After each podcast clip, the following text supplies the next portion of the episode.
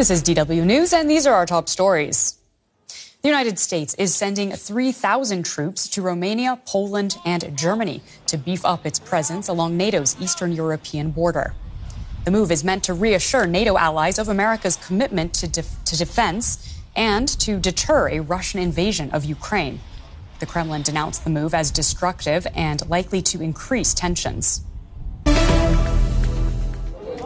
At least 26 people have been killed in the Democratic Republic of Congo after a high voltage power line snapped and fell. The incident happened on the outskirts of the capital, Kinshasa. Authorities say the cable hit homes and a market, killing several people by electrocution. Germany and the U.S. have rejected the word apartheid in connection with Israel. Amnesty International published a report accusing Israel of practicing, quote, segregation, dispossession, and exclusion of Palestinians. Amnesty said its findings were based on the seizure of Palestinian land and the forcible transfer of people. Israel has rejected the findings. This is DW News from Berlin. There is much more on our website at dw.com.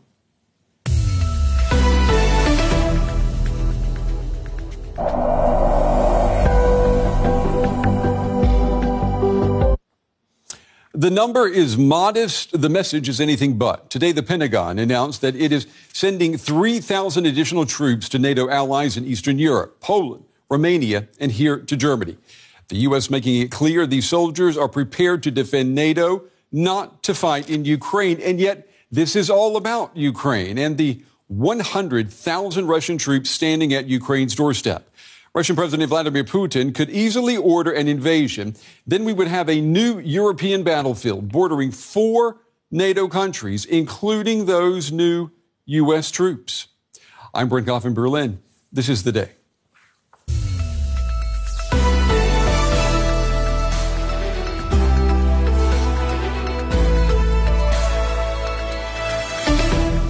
The door to diplomacy remains open. Uh, we don't know uh, what decision President Putin will make. We will not give up our territory, no matter what the price. We have to pay huge price for that. We're ready to fight. I believe, we believe that the only route to a solution is through de-escalation, diplomacy, and dialogue. If it depends on Russia, there will be no war. We don't want war. If not, we have to prepare to take weapons in our hands and defend the country. I think, unfortunately, uh, the die may have been cast. Also coming up, former drug lord Pablo Escobar of Colombia was once known as the king of cocaine. He also created a private palace for his pachyderms. Escobar got arrested. His hippos, they got away. No one wants to kill the hippos, eh, but it's the lesser of eh, two evils in this scenario. Mal menor en un escenario como este.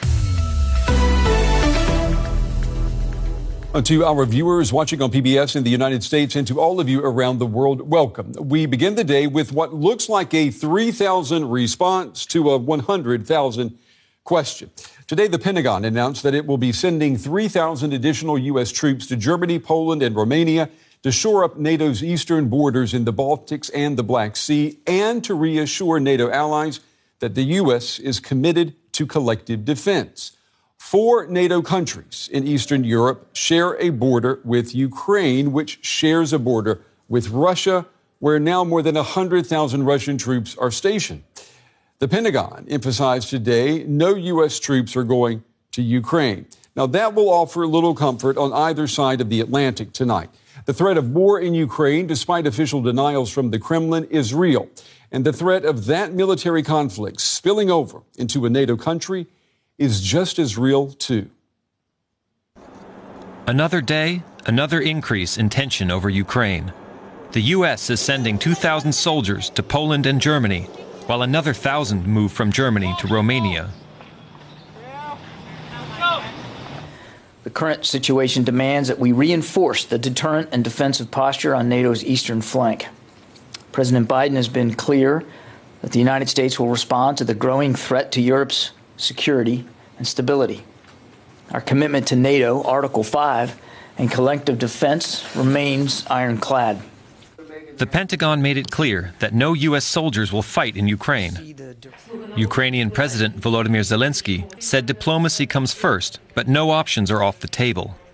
We only think about peace. We only think about the return of our occupied territories, and only through diplomacy. We will not give up a single piece of our land today.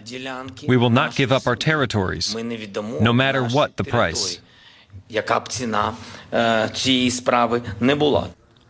Despite Zelensky's reassurances, others are preparing to do battle if it comes to a fight.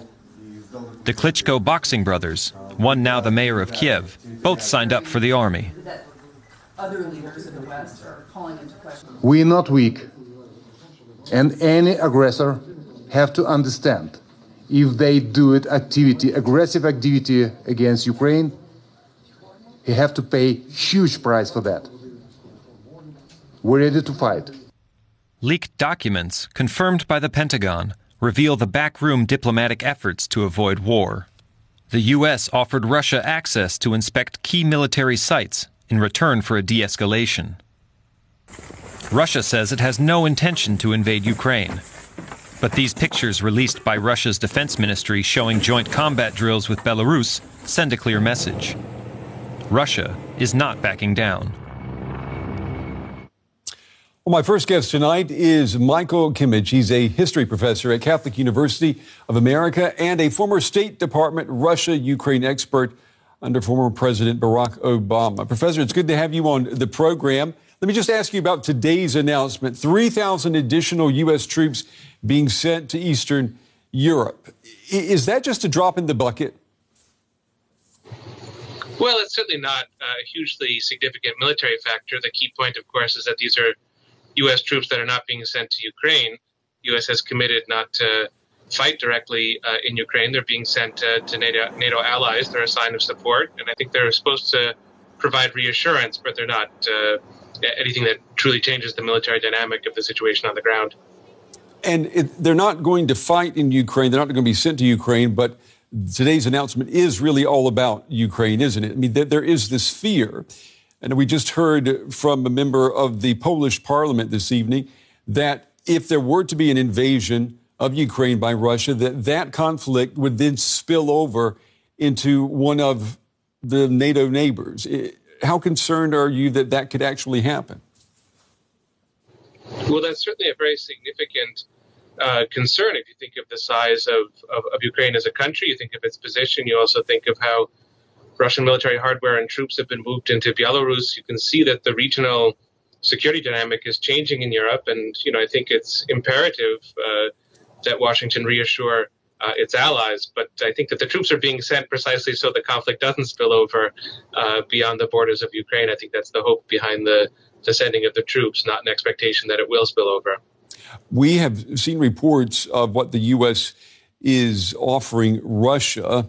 Um, for example, it's what's being called a transparency mechanism to confirm that there are no cruise missiles in Romania and Poland. Do you think that that is something that the Russians will see as progress here? I think it's potentially it's potentially possible. Uh, the NATO document that was leaked to European newspaper sort of came out this uh, this morning is detailed. Uh, it's um, it's constructive. Uh, it doesn't give the Russians by any means what they're asking for in terms of the three demands or ultimatums that were put forward a couple of weeks ago by Moscow, but it's certainly a beginning of a conversation uh, and one that's sort of practical minded and could lead in interesting diplomatic directions if the Russians are willing to follow through on that. Well, you know, the U.S. has made demands of Russia and vice versa. Apart from the concrete threat of sanctions, we're not seeing a lot in the way of red lines here. Does that leave the U.S. and Russia with wiggle room, with the flexibility to negotiate um, away from this confrontation? Absolutely. Of course, a lot depends on what Putin's intentions are. If he's decided to go to war already, uh, then the diplomacy is merely theater. Of course, we don't know that. Uh, and if Putin is signaling that he wants to have a new and different conversation about European security, you know, the Biden administration is not going to make dramatic concessions, and they're not going to, uh, you know, sort of do anything uh, substantive probably in the short to medium term. But I think that they're willing to be uh, interlocutors, and of course, you have European countries, France, uh, and others that are uh, engaging in diplomacy with Russia as well. So, you know, nobody is closing the door, which I think is a very good thing. We've been hearing, especially in the past couple of weeks, that one reason, perhaps, why Vladimir Putin seems to be so stubborn this time is because he has China to rely on. I mean, the Kremlin is claiming today that China backs Russian calls for security guarantees um, from the West. I mean, how likely is it that China will give any real backing for Russia when it comes to this Ukraine standoff? Oh, I think that's probably bluster. I don't think China would, would be involved, and it's not clear that China in any sense wants a conflict with Ukraine, which is an important economic partner of China's. Where China is important for Russia is that uh, it could help with sanctions if those were to come uh, in greater volume from the West. And what China will do in the event of a conflict with, with Ukraine is not bother Russia uh, on its eastern border, so that in a sense frees Russia up to move its military assets westward. But China is not going to partner with Russia militarily in anything on Ukraine. I think that that's that's absolutely clear, whatever the rhetoric may suggest. We, we've heard also that Russia's military is much better equipped now than it was in 2014, modernized, um, able to, you know, walk the walk and talk the talk. We've also heard that the Kremlin has amassed a huge surplus of foreign um, currency reserves, especially dollars, but also um, euros. With both of those factors, if they are true, would they help to explain why Russia may be blustering so much, or, or why Russia may think that um, it's worth, you know, taking the chance here and invading Ukraine?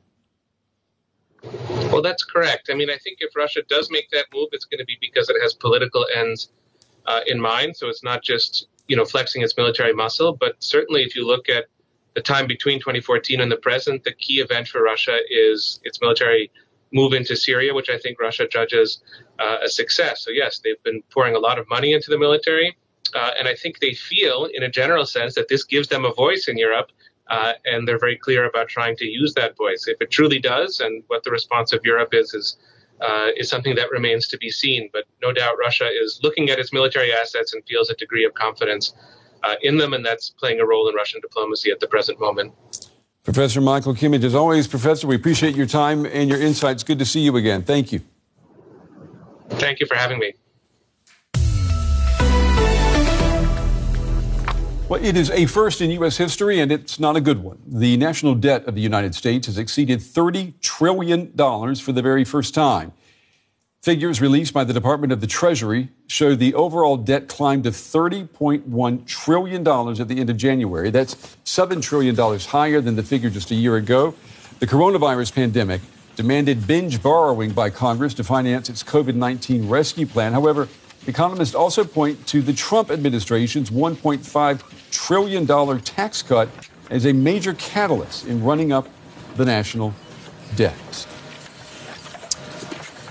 All right, I'm joined here in the studio now by my colleague Stephen Beardsley from DW Business. I mean, all we have to do is look at the numbers here. So let me make 30 plus 12 zeros, Stephen. I mean, this is truly astronomical. Uh, so, I mean, we can't even relate to it. How does this number, though, what does it tell us about the health of the U.S. economy? I mean, let's keep it in perspective, right? I mean, it is a nice, big, fat, round number. But at the same time, it doesn't tell you that much by itself. I'll give you an example: a home loan for 100,000, or let's say $200,000, right? that's more expensive for someone who earns maybe $30,000 in a year than someone who earns 100,000. dollars mm-hmm. So we have to look really at GDP in this case. What is that compared to debt? That is higher than it has been in recent years. Uh, at the end of fiscal year 2021, the Congressional Budget Office saying it was around 100%, exceeded actually 100%. Um, and that projections are that by 2031 it could be 107%. That would actually eclipse its high just after World War II when America was was cleaning up when it was uh, going through a, basically a big, um, basically dealing with war debts, yeah. right? Um, so, you know, this is controversial. At the same time, there are countries that have higher uh, debt to GDP ratios. Look at Japan, for example. It mm-hmm. also controls its own currency. So there's been a lot of readjustment about how we should look at debt, especially for